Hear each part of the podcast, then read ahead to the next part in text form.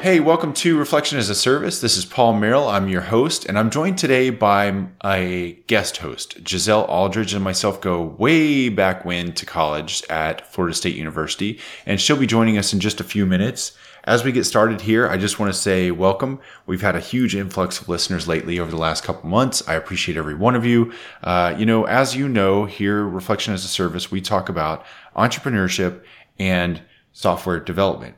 And today we're going to be talking more about the entrepreneurship world. In fact, we're going to be talking about ideas and how ideas come about and how do we vet them and how do we think through them and all those types of things.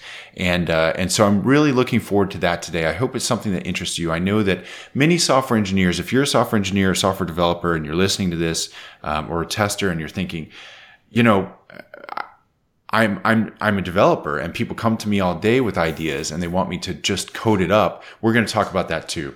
So I'm looking forward to this. Uh, Giselle, I want to welcome to the program Giselle Aldridge. Like I said, we go way back. Giselle is with Colossians Consulting, which specializes in development and development support and also data sciences. So Giselle, welcome to the show.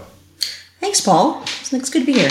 Yeah. So Giselle is going to guest host for me today, and we're this was your idea, wasn't it? For us to get together? Sure. well, to talk about well the idea of ideas, talking about the subject matter of ideas. Yes, well that, that was that was definitely something that came up while we were pitching ideas. And what what did what was this? Where does this come from for you? Well, I feel like you know, in in being an entrepreneur now, I feel like that's where a lot of my my energy gets spent is trying to figure out which ideas that you know are are are pitched to me or that I've had um, are really worthy of being fleshed out further. Yeah, and I think that's a that's a key part of all this. Maybe you know, maybe a good place to start with this is if you could give us a little bit of your background. So um, I know you, but so that our listeners can can know you. Okay. Well, I have um, about 17 years of, of software development experience. I've worked for both um, Fortune 500 companies as well as startups and uh, small to medium sized companies as well. And I just started to um, come to the situation where I could actually strike out on my own and, and try things out um, on my own. And so I just kind of took that that bull by the horns and decided to just jump out there. And so that's kind of where I'm at right now. But you know, as of before, when I was working for other people and kind of executing other people's visions, you know, I didn't really um, exercise the idea muscle a whole lot and, and, and try to figure out which of those ideas I should execute on. I just kind of executed on the ideas of others and uh, noticed that I was really good at that. Um, but now, now I can take my own vision and try to execute that. But I find that there is a, a constraint with time. So time is the big constraint here with all of this. How much time do you actually have to flesh out ideas, to actually execute upon them? And um, so that's kind of the, the thing that I wrestle with a lot. You know, you only have a certain number of hours in a day, and how much of your day are you going to spend, you know, trying to either execute or flesh out ideas that you you had earlier? And so that's kind of something that I feel like it's, it's a constant struggle. Um, you know, you can have so many ideas and not really a whole lot of time to figure out which ones are worthy of being executed on, if that makes sense. I totally, I think it does. So tell me a little bit about this idea muscle. You said that you hadn't flexed it very much in the past, and I love the idea of this being a muscle because I know for me, um, I don't know if I told this story on this podcast before, but I I have mentioned several times I love playing golf. And my buddy, my buddy and I one day were standing on a tee box and I said to him, I really think that ideas for businesses is I don't know if I use the word muscle, but it's like a muscle in that you have to get it stronger and stronger. And I think that if you just practiced coming up with new ideas, it would help. So I wonder if we could stand here on this tee box today as we're playing golf and as we're waiting for the group in front of us to get down the fairway so that we can tee off, think of five business ideas each. And he says, hmm. I don't, I don't think it really works that way. and I remember thinking, okay, my hypothesis is that it does, and if you don't want to play, that's fine. And I love I love my money, but um, but you know that's that's kind of the way that I started thinking about ideas is how quickly can you think of them just in terms of brainstorming, and then how do you kind of weed out the bad ones and think through the good ones. And I think early in one's career as an entrepreneur, early in one's career as a business person, the idea is the thing that has so much weight regarding the business that you're going to start. And so we put place this huge emphasis on the idea. So I don't know, is that is that kind of how, where you're coming from this from is that the idea is incredibly important and Absolutely. they're they're hard to think of. Is that kind of what I'm hearing? Well, I feel like there already are a great number of businesses out there who have come up with a great number of ideas, um, you know, that have already been executed upon. And so, you know, I remember uh, some years ago I had taught, I was talking to my husband, who's also, he's a really great idea guy. He just, I mean, if you want to play this game of how many ideas can you come up with in an hour, Right. he's your Huckleberry, I'm sure. right. Right. Right. That's cool. Um, not to say that they're all good, and he'll be the first one to admit, you know, yeah, I'll come up with a lot of ideas are not all good ideas, but they are ideas. Right. And, right. Um, so I mean, you know, the the the idea that he had come up with was to come come up with a, a software system that would handle um, medical charting, uh, because back then, and then we're talking some years back, there was talk about um, the federal government requiring all doctors' offices and hospitals to go from paper to um, you know medical charting, charting and they did. software. And they did. And they yeah, did do that. So yeah. that tells you how long ago this was. It, you know, there weren't a whole lot of people doing it quite yet at that time. Um, but we looked at that, you know, as as a possibility for going into business, and a little bit of research got put into it, and we realized, oh, there were already, you know, several big players out there that were already creating the software and already had cli- big clients, and so we kind of you know, abandoned the idea at that point because we realized there was going to be a lot of work that had to be done. And there were already a number of companies doing it, even, you know, small to medium to large ones. So it, it seemed like it was a saturated market. And we just kind of abandoned the idea altogether at that point.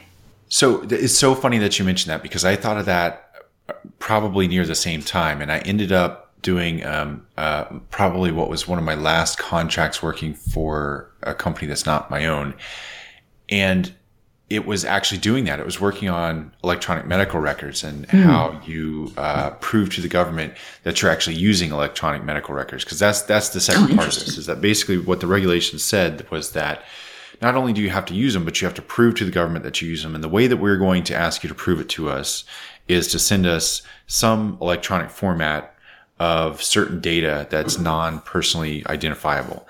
And so that's kind of how they were doing this to prove it. And what they actually did with the incentives, I know I probably don't need to get into all this, but the incentives were basically that No, during the first couple years, I think it was like 2010, 2011, 2012 or something like that. Mm-hmm. If you used electronic medical records and could prove it, then you would get a basically some type of credit or deduction. Yes. I think it was a credit on your on your taxes. Yes. And that And was then- the big incentive to get these guys to jump into that. Right, but there was a disincentive or a punishment a- after that time period. So I think beginning 2012 or 2013, if you weren't using those, you started getting a penalty on your taxes.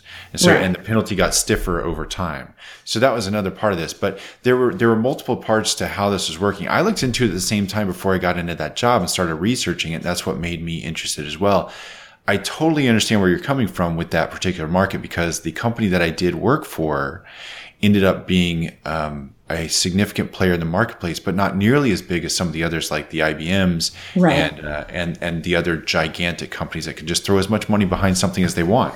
Pretty much. And then you're, you're, you're the little guy trying to, the David Right. walking in there trying to take over the the market and you're just way behind everybody else who's just throw throw as many engineers or, or money into it as they as they want. Right. Right, but now there were there were also some significantly different segments to this with that particular idea. So you had um, the large healthcare providers, things like um, hospitals and such, where you might have systems set up in such a way way where across a- an entire set of hospitals that are all by the same owner, you could apply the same type of technology, the same solution, and you've also got a very big buyer there. Um, but then you also have these mom and pop things where you have basically the primary care provider. So you've got a doctor, Right. and that particular family doctor has their own software, and maybe they've got something that's a gazillion years old, and they need someone to come in and provide it. So there were a lot of one offs that people could do as well. But talking about the idea there, the idea is great. You know, multiple people had it. There's already a market for it. And, and one of the things that I look for now that I didn't used to, tell me, tell me what you do with this, but I used to think that if someone was already doing something, the idea was no good.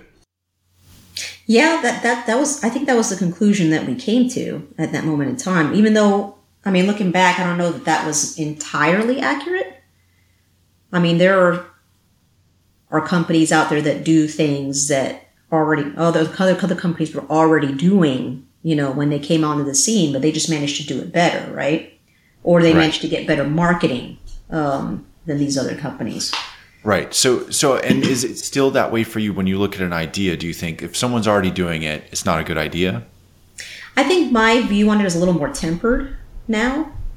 I mean, I'd have to get a if it's something where there are a lot of players in that market, then I'm it's going to require a lot more research, in my opinion. Right? You want to see what the other products that are currently there are doing, if that's possible, and um, see how high quality they are. Um, you know that that would be the ideal. Yeah. So, yeah. So I'm, I'm kind of the same way. I, like I said, I used to think if there was somebody already there, that meant that somebody had already done the idea that basically first to market was the thing that won. Mm-hmm. And what I realize now is very different that when you take an idea and you're looking through it, if someone's already in the market, in most cases, it means that there is viability to that particular idea. Right. Right. If, if someone else can make money on it, that's a good thing. Now, you do have markets that are completely flooded that you don't want to get into. So there's Right. that. And then you have other places where you look at the number of participants in the market. Like maybe you have a great idea, but there's only six real businesses like that can use it. A GE and a Westinghouse or, you know, something, something like that. Right, and good luck trying to get in to see them to try to pitch your pitch your particular product. Right, and someone's already locked them up in the market. Then what can a little guy do? I mean, if a, if, a, if that particular company that's in that market servicing that need has you know billions of dollars in the bank, a little guy tries to come in, you've got no chance, most likely. Pretty much. So there are lots of different factors here. The competition is one of them. The size of the market, the number of customers in the market, how easy it is to to get to those particular customers. Um, but determining whether or not a market is even viable is is a really big part of this. Now you can see a market that has a lot of players, but it doesn't look completely saturated. But does that mean that you're going to make any money at it? Is another question. Well, that, I totally agree. I mean, I believe there was one idea I had mentioned to you recently where, you know, if, if you look at it at first glance, you're probably thinking to yourself, well, I'm sure that there are plenty of players in that market already servicing that need. But if you look at it from the viewpoint of, well, who's serving this particular section of that market? You know, let's say small to medium businesses that do this particular service? Is anybody really serving them? Um, if you can carve out like a piece of of the market share in some kind of way that nobody else is doing, then then I think that that's an idea worth pursuing, right? Yeah. Yeah, that's interesting. So, so you know, one of the things that you mentioned earlier that I want to go back to, if you don't mind, is the idea of how much time do you put into a particular idea? You brought that up. What what was Right. your thinking about that, and how do you assess that now? Well, I think that's probably more an art than a science. Um, it, it's hard to quantify, you know, just how much time you really should invest into something when you don't really know, you know, what kind of return on an investment you're going to get um, until further down the road, right? So I, I think, you know, I'm still working on that, uh, trying to figure out just how much effort, you know, should go into something I mean, I think right now for me, low hanging fruit is is what I'm going for. Yeah. Um, so you know, uh, clients that are already on the hook that are asking for things, asking for services, or you know, different features and things like that that they're they, they've already got money in hand to give you know give to me. Th- those are the folks in fr- front of the line. Right. Right. Right. Right. Yeah. Yeah. Yeah. I totally agree. I think if you if you have something uh, that you think could be a business and people are already paying you to do it, that's a good place to be, right? Like, Yeah. I got to the point where I realized I was trying out all these ideas, and I'd work on a project for six months, coming home every day after after work and working on it for two or three hours or whatever. Back um, before marriage and kids, and when that's what I wanted to do with with my time after work instead of other things. But I would sit down and work on a, uh, an idea for a project for just months, and the amount of time that I would put into it versus the amount of return that I got for it was not necessarily a calculation I even made. You know, and now when I look at it, it's like, well, what's the opportunity cost? What's the opportunity cost of pursuing this? So with with my business right now, we are not trying to productize at this particular moment. We're working on building up our service so that it's so good that uh, customers just can't help but come to us to provide test automation services, right? That's what we want to do is Right. provide that as good as we possibly can. And my thinking is like you, that in a consulting business like this, whether it's test automation or data sciences or development support of development services, um, you're going to hit a whole bunch of different customers. And over time, hopefully my, my hope is that we're going to hear the same ideas. I would like a product that blah, blah, blah. Or if, if you could solve this problem, I would blah, blah, blah. Right. Right. Is that kind of where you're coming from on that as well? Well, that would, boy, if something just landed on my lap like that, that would be great. Um, Well, that sounded like what you were kind of, kind of talking about. Did I mis- misunderstand? um, well, I mean, no, I, I think what I was just trying to say was that rather than chase the grand idea, you know, that I had last week and spend a lot of time trying to flesh that out and trying to write, you know, prototypes and things like that. Right now, I'm trying to just trying to focus on the low hanging fruit of well i already have you know a client that wants certain things and he's willing Yeah. to pay for it and so you know i'm, I'm going to focus on that until i'm done with these things and then after that i can devote time to you know these other ideas that i have floating around in my head Gotcha. um, just because there's just only so num- many you know finite number of hours in your day in your week and so I have to try to prioritize my time in a way that makes sense. But back to something that you said just a little while ago, um, where you were spending all kinds of time on ideas, not really figuring ahead of time um, what the cost was going to be of, of, of, of trying to, you know, flesh these ideas out. I do think that I'm pretty sure that you did actually you learn things as a you know as a Oh, yeah. result of, of these ideas right Oh, so yeah. i don't feel like going after ideas is never fruitful in some kind of way it's just that with you know the finite number of hours that you have you know in a day in a week you do have to be somewhat discerning about where you spend your hours Yeah, absolutely. And I didn't mean to. Uh, you're, you're. Thanks so much for bringing me back to that because, but I, I didn't want to make it sound like I had never gotten anything out of those projects. I totally did. So, for instance, with the original ones, the early ones, I knew that I wanted to learn certain technologies, and so I would make sure that I used a certain technology within that project. What I learned very quickly was when you're sitting alone, and this was back before there were there was a Stack Overflow, and back before you had so many resources to learn a new technology, you pretty much Right. had to buy a book, or you had to just sit there and look at the API documents, or I remember um, that. Read, yeah, read specs or something until you could figure out what was going on. you One just have to play with it yeah yeah one of the things that i learned was self-reliance and how to figure out problems without other people. And that i can't you can't figure out every problem without other people. And i certainly use other people all the time to try to get uh, to, to to brainstorm to get new ideas to get help on things. You have to have other people around. But that self-reliance was something that has taken me much much farther than other things. One of the things that came out of that was sitting down with folks that i had an idea with and or they had an idea and we worked out all the documentation. We worked out a partner agreement before any code was made before a single dollar had been invested in it. And we made sure and i wanted to fight really hard to make sure that it was set up exactly the right way and whatever. And that's just ludicrous now. Like i don't there's no agreement until there's money involved. Like i'm not going to spend time on that junk. So you know you, you do these things and absolutely you learn from them but you also for me i've learned how to be more effective in pursuing an idea uh, beforehand as well okay but what about ndas do you do you not believe Oh, yeah. in those Yeah, well, it, it kind of depends. Like, what are you, at some point, what are you protecting? right? Right. I have some favorite stories. This is one of them. So, this uh, I was talking to this guy years and years and years ago. He came up to me when I had started, um, had just started one of my businesses, and he says, "Look, I have this great idea for you." And all I need is for someone to write the software for it. And it's really not that much to write. And then he went into it. He started mm-hmm. telling me what it was. And he spent maybe five, ten minutes explaining it to me.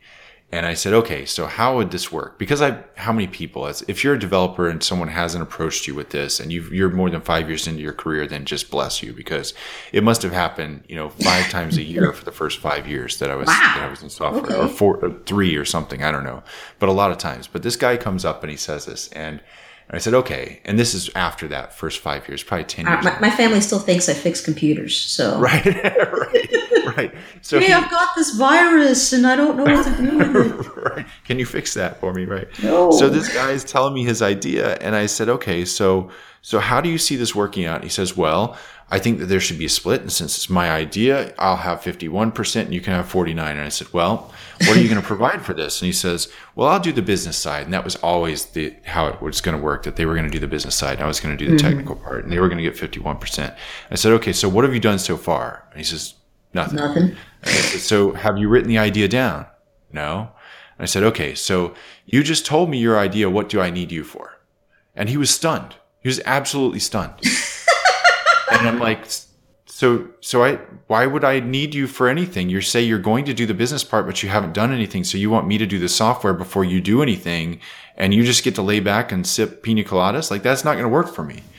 um, and you get 51% somehow for not doing the work. And how, do you know how hard it is to write software? Like it's, it's not easy to write good It's- software. Yes. I, I Yeah. love all the people who seem to think that software can be written as quickly as they can say it. Right. right. Right. So so that was that was one of the things where you're talking about NDAs. Well, in that case, I don't need an NDA. Well, no, there's Um, nothing. There's nothing that's been, you know, actually fleshed out or prototyped. What would I be protecting? Right. Now, when you start writing code, maybe there is something that needs to be protected. If you Yes. have a significant idea that you're starting to market before you write the code, maybe there is something to be protected. In general, I think that a good idea is not something that can be stolen. So if you have an idea and it's something that you've really thought through and really worked on and written about and taken time to really tease out and you share it with somebody, they can't steal it from you because whatever they're going to do is not going to be anywhere close to what you would do anyway. Right? If you have something like I want to be the Facebook for um, for podcasts, like that that's not fleshed out. You don't know, you don't Right. know anything about that. I actually came up with uh, one point Facebook for artists, Right. right. Right. and then I was like, wait a minute, artists don't have any money. Right. Most artists. Idea Yeah. abandoned. I love them. I love them. But the reason they produce great art is because they are usually because they're struggling. I want to look this guy up real quick. Um, I may have to edit this out. But uh, there's somebody that I'm thinking about that has a nice test for these ideas. And you just mentioned one part of it. Let me just see if I can find him. Uh, this Casey, and this is a guy that's actually in Austin too. Here it is, Keith Casey. That's who it is. Okay, so I follow this guy Keith Casey on uh, Twitter. I've met yeah, him. Yeah, too. yeah, I've met him at uh, a couple of conferences. I think he's in the Austin area. Yes. And he's an entrepreneur. He has the same thing where people come to him with an idea and he has a test that he's written about out on the web and I'll go back and try to try to find the link to it. But one of the pieces of his test is if the person giving you the idea says it's the Facebook of, then he just stops listening.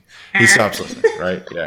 Yeah. And he had several others. Now I've got my own detector for this and one of them is have you written it down? And then before we go any farther, send me one paragraph. I do not want two paragraphs. I do not want a page that's one paragraph. I want like four lines where you explain your idea because it's harder to get an idea into uh, a hundred words than it is to write three pages about it. You know? Sure. Well, it ma- it forces you to think about it, anyways, right? If you have to synthesize something into, you know, less words than what you originally thought it in, then it, it does force you to think about your idea. Yeah, absolutely. Absolutely. I think it does. Have you heard of Rands at all? Rands in Repose. He wrote. He writes a blog um, called Rands in Repose. He's a software development manager. I think I don't know that one. Apple now. Um, it's, it's it's hilarious. I'll have to send you the link at some point. But he has a um, a friend NDA that he wrote out for you know because I guess he he was getting a lot of friends that would come up to him at the bar and you know want to talk about their ideas for software. Yeah. And so he had like a friend NDA that he would make people, you know, agree to verbally before he would share ideas with them to like bounce ideas off of them. Interesting. I'd love to see that. Make sure to um, send me that link after, and I'll put it in the show notes and stuff too. Oh yeah, I'll send that to you. He's Um, You know, pretty entertaining. I, you know, I think you're exactly right. I think that there, there is something about this, and I, I think of how many times that I've had ideas and I share them with someone, and someone just destroys it, right? Like someone who's actually done, who's actually tried to put things in the market or to sell services outside of someone else funding it or outside of major funding or whatever. Mm-hmm. That kind of person, when when you ask them for advice, they're, they're going to give you real advice back and it's going to hurt if you're attached to your idea. And i think one of the things that i do now is i want to explore with people first like is this just a dream that's not going to happen? Are you just having fun talking with me about it? Mm-hmm. Right? Because an idea can be a very safe place provided you never do anything with it. True. You know, it's there's no risk to having an idea Right. so is this if like if a friend were to come to me and talk through an idea, I want to know are they are they serious about this? Are they actually trying to do something about it? Let's take a nice easy step before we actually really try to vet this because it's really it can get really personal. People get so attached to their ideas and if you were to say, well there's no market for that. I don't see how it would ever work. They can be really offended and it could hurt friendship, right? Hmm. I never thought of it that way.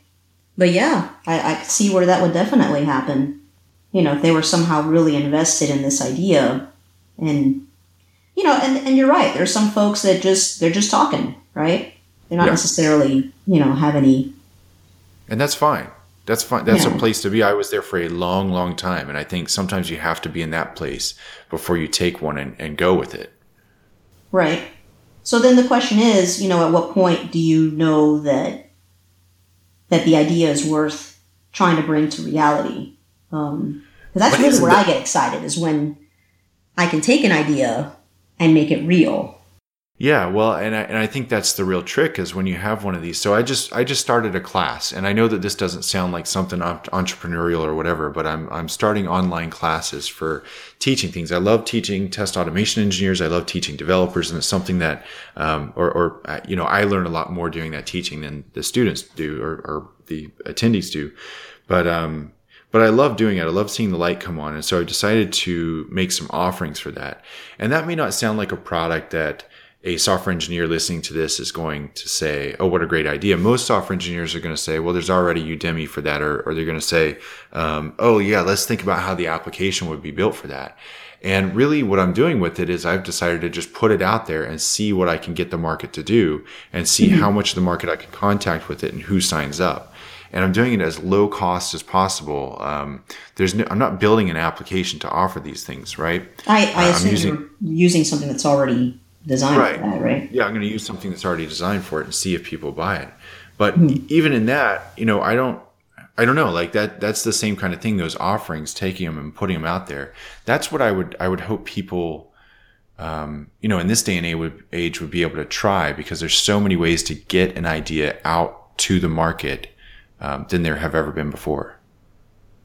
That's a good point. That's a good point. What? So, um, so what else did you want to explore with this idea? We we talked a little bit about a few of these things. I think. Um, I hope I'm not selling short the excitement of an idea. Do you think we're selling No. that short? I don't. I hope not. I'd hate to be the great big idea killer out there. It's so much fun though. It, it is so much fun. Yeah, it's so much fun to have these things, to have these ideas, and to be trying things. And I think we need more people doing this today. Um, we need more people that are trying things in the economy. We've got a lot of them. There's so many great models for how to do this, like the uh, minimum viable product. Um, there are lots of agile type and lean type ways to get ideas out these days and to see if they'll work without having to do a ton of upfront work and a high cost. right. It is interesting. You know, we've got this stuff like like even the serverless um, things like Lambda and AWS now, where you, you don't need a to create a server. You can put code up there and it runs. Some I don't know enough about it to even talk about it, but there's so many great ways to get things done these days that we didn't used to have. That's that's absolutely true. I mean, I was just talking to somebody about, um, you know, back in the days before, you know, cloud servers and before Azure and all of those things, and um, it's pretty funny because I felt like I was talking about you know the ice age or something. It wasn't really that long ago that we didn't have these right, things. Right. right. You know. Right. Um, that if you wanted to do something, you had to buy a, your own server and, yeah. and set things up there. Yeah. So. Yeah, and you had to find a way to monitor it yourself, and you had to do all these right. all these other things. Yeah, yeah, it's crazy. You know, suddenly, a software person, you have to learn all of this hardware uh, stuff just to be able to put something out there. yeah. Well, you know, I guess there are a couple things that I that I wanted to mention when you brought this up. I did a little brainstorming and thought through it. So, a couple things real quick. Number one, the idea of novelty. So, I think it's really easy to think that you have to have a novel idea in order to make business work, and we talked about that a little bit. But some of the most effective and uh, highest margin businesses are not novel. They're things that have been done a hundred times, and you're just doing them a tiny bit different or you're doing them in a market where it hasn't been done before and has just gotten to the point where it needs it. So right. novelty is not necessarily a requirement for this. And then I guess the other thing that I just wanted to, to bring up is the idea of value. And I know that it's been, you know, I, I think, I think it's really easy when you're taking an idea for the first time out there and you're thinking about how, how to produce it. And many times what people will do is they'll put something out there for free they'll put some piece out there for free and start looking at how am I going to charge for it later.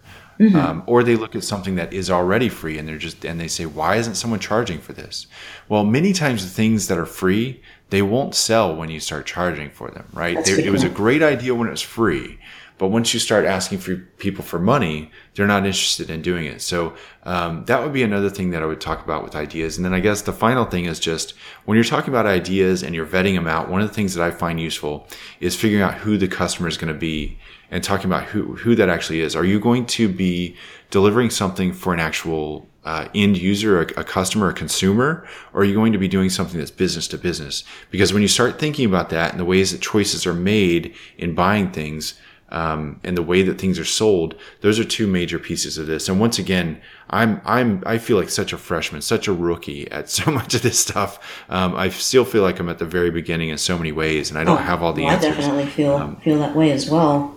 And, and I would anyone who's listening who has more experience with this, I want to hear from you. Make sure to reach out to us uh, for sure. Did you have thoughts about that?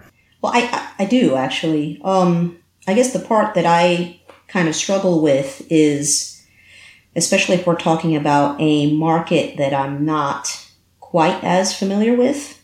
Um, you know, like you, you and I talked about an idea about selling to folks that um, that produce goods that you know are not selling it online. Let's say, and um, you know, my my whole struggle with that is, well, you know, I'm not a person that does that. So I don't really fully understand their viewpoint or their perspective on, you know, what are what are they going to find um, enticing uh, about, you know, what kind of sales pitch is going to make them say, you know what, yeah, I, I, I want that service.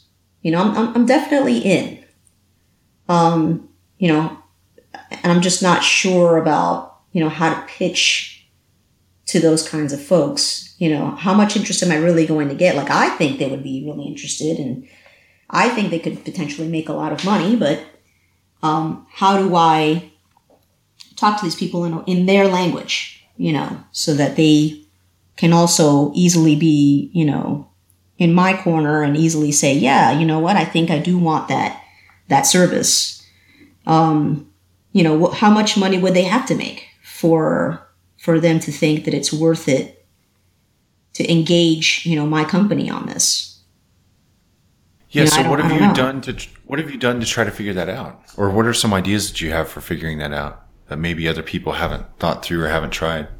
Uh, my my only thought is that I'm going to have to start, you know, an in depth conversation with folks that I somewhat know, um, you know, folks that would be willing to talk to me because I just don't have the insight, um, you know, that only they would have. Yeah. So unless I start just selling products like they are, um, you know, I just that's that's the only way that I think that I'm able to understand, you know, anybody else's viewpoint is by having a conversation. Yeah. And they have to be willing to be part of that conversation. So I think the the um, sticking point for me, the, po- the point where I'm going to have to really think about is how do I make them interested enough to have an in depth conversation about their Yeah. business and their Yeah. business model and what are the pains that they feel and, you know, um, getting them to talk about themselves in, in, in that way to, to basically a complete stranger. Yeah. So, Well, and this is exactly what I have tried to do with Beaufort Fairmont is to understand the testing industry as best I can. And so to me, one of the things that I realized, um, probably not as quickly as I would have liked, is that just because you've been a software developer in a lot of places doesn't mean that you understand. And just because you've been a tester doesn't mean that you understand the industry as a whole. And it doesn't mean that you understand the Sure. different mindsets of different folks there. So, uh, one experience within a particular market, within a particular company, within a particular d- department and team and whatever does not necessarily give you any meaningful information about the market as a whole. So, you know, I, I think one thing that I did was to go out and try to understand who the competitors were in that particular market and what they were selling. Okay. And then once I started seeing that and where are they participating in things? So where do they get together? Where can I find them already? Because trying to go out and find people is really difficult. Like trying to go out Yes. and find a list of 100 email addresses in order to hopefully get three conversations next week about whatever idea it is. Yes, And, th- and I don't think those odds are unreal. Like I think that those are probably pretty decent odds is three for a hundred uh, in trying to get that conversation. Mm-hmm. Um, unless you're really good at crafting emails or just uh, have some really great incentive for people. You really think there's an email out there that can convince more people than that to? Well, yeah, some emails are, are not all emails are created, created equal, but, I, but, I, you need know, to take I, a class. there are classes there are classes. But see that but that's exactly what i'm talking about is like understanding the market. There knowing that um knowing who these people are finding out what they already are. So many times these industries will already have places where they've got conventions they've got conferences all those types of things and just finding a way to get into one of those you can have you can have 20 30 40 conversations in two or three days and start understanding what's going on or sit in a few different sessions and start hearing the language and the vocabulary that people are using. And once you start understanding that it's huge. Um, one of the things that i saw with this with testing was a conference a while back where uh, it was a small conference and these folks showed up and everyone stared at them when they showed up because they had on suits and they you know were they looked like used car salespeople like they, they looked like they were they were looking for a fish to catch you know Nice. and i went to their session to kind of learn about it and they offended that all 20 people almost simultaneously in the session by what they said about the problems that testers face. It was very clear that neither of them had ever been a tester Wow. and that, that they knew nothing about it. And so what they were used to doing, it, it looked like they were used to going and showing this presentation to executives and to hmm. salespeople and whatever else. Okay. But when you're sitting there with testers, you have a whole different world, right? That's a different audience completely. di- completely you're different right. audience. Yeah, so that's what I'm saying is that one experience like that, seeing something like that, can really give you insight about how far away you are, how far others are away from understanding the industry. The, the industry and different companies, when you're at these events or whatever, you'll see one company who seems to hit it just just in a way that resonates, and you see another one who just seems like they're from 20 years ago. you know? And talking to them and understanding their perspectives can give you a whole new perspective on how to participate in that market as well. Yeah. Well, you can learn from everybody, right? Even if it's Oh yeah. you know learning to not do what they did. Yeah, yeah, yeah. Well, this is fun. I'm enjoying talking to you. You know, um, th- you've been listening to Reflection as a Service. Myself, Paul Merrill, and Giselle Aldridge Giselle is serving as a guest host for us today, and I've really appreciated having her on. We've been talking about ideas within business. You know, we always talk about either entrepreneurship or software development on this podcast, and today we've been talking about entrepreneurship and how we take an idea and what we do with it, uh, and how people relate to these ideas that they have related to their businesses. Um, it's been a terrific conversation. I hope you all have enjoyed it. Make sure if you've liked it to go out onto the place that you found us, whether it's iTunes or SoundCloud or, uh, or, or Google Play, and make sure to like us. You can find us online at reflectionasaservice.com. You can reach out to me. I'm always on Twitter, D Paul Merrill on Twitter, and uh, we've got a handle on Twitter as well, Reflection AAS on Twitter. Follow us on there if you want to know about all the new episodes that come out, those types of things. We try to produce these twice a month, once on the first and once on the 15th. A couple things that are coming up with with me. I just got accepted to a conference in Atlanta called Quality Jam in April. So I'll be out there at Quality Jam in April. I think it's going to be a terrific conference. They've got some good names coming out there. Um, I'll also be, I hope that this comes out before Triagile, which is one in late March here in Raleigh, which is a terrific agile uh, place. I'm, we just joined the Agile Podcast Network, and this is a group of podcasts that have gotten together to kind of help each other out and build each other up. Make sure to check that out, agilepodcastnetwork.com. These are some really great podcasts. We, we love working with those folks from, from those other ones. Deliver is one of those podcasts and uh, Meta Dash Cast is a really good one on agile stuff. Giselle, I want to thank you so much for joining us. Is there anything you want to leave us with? Any thoughts you'd like to leave the listeners with? Um, sure. I just wanted to do a quick plug, if that's okay. Absolutely. Um, so I, um, again, my name is Giselle Aldridge with uh, Colossians Consulting, and um, we we do uh, development and development support. We're also offering data science services now. I also have a blog that I, I co-write um, with another colleague of mine, Karen McCarthy. Uh, the name of it is I Am IT Woman. Um, that is I A M I T and then woman.com. And we write about uh, issues facing women in the STEM fields. Nice. I love that you're doing that. Um, and I love um, what you're doing down there in Austin. Uh, I know that you you haven't been there that long. You're building up your network there. You've got some some customer, uh, some business already, and you're looking to build that out. Um, you know, I've always been a supporter. I, I, hope I've always been a supporter of you. I, I am yeah, now for sure. Um, and I, I like uh, I like what you're doing down there. I think you're going to see great things at Colossian Consulting. Um, already seeing great things, and I think customers, people who are looking for data sciences, people who are looking for development services like yours, um, would would be well served to work with you guys. Awesome. Well, thanks for the opportunity, Paul. I really enjoyed it. Yeah, this is a lot of fun. Thanks so much. Once again, you've been listening to Reflection as a Service. Thanks for coming out and listening. Talk to you soon.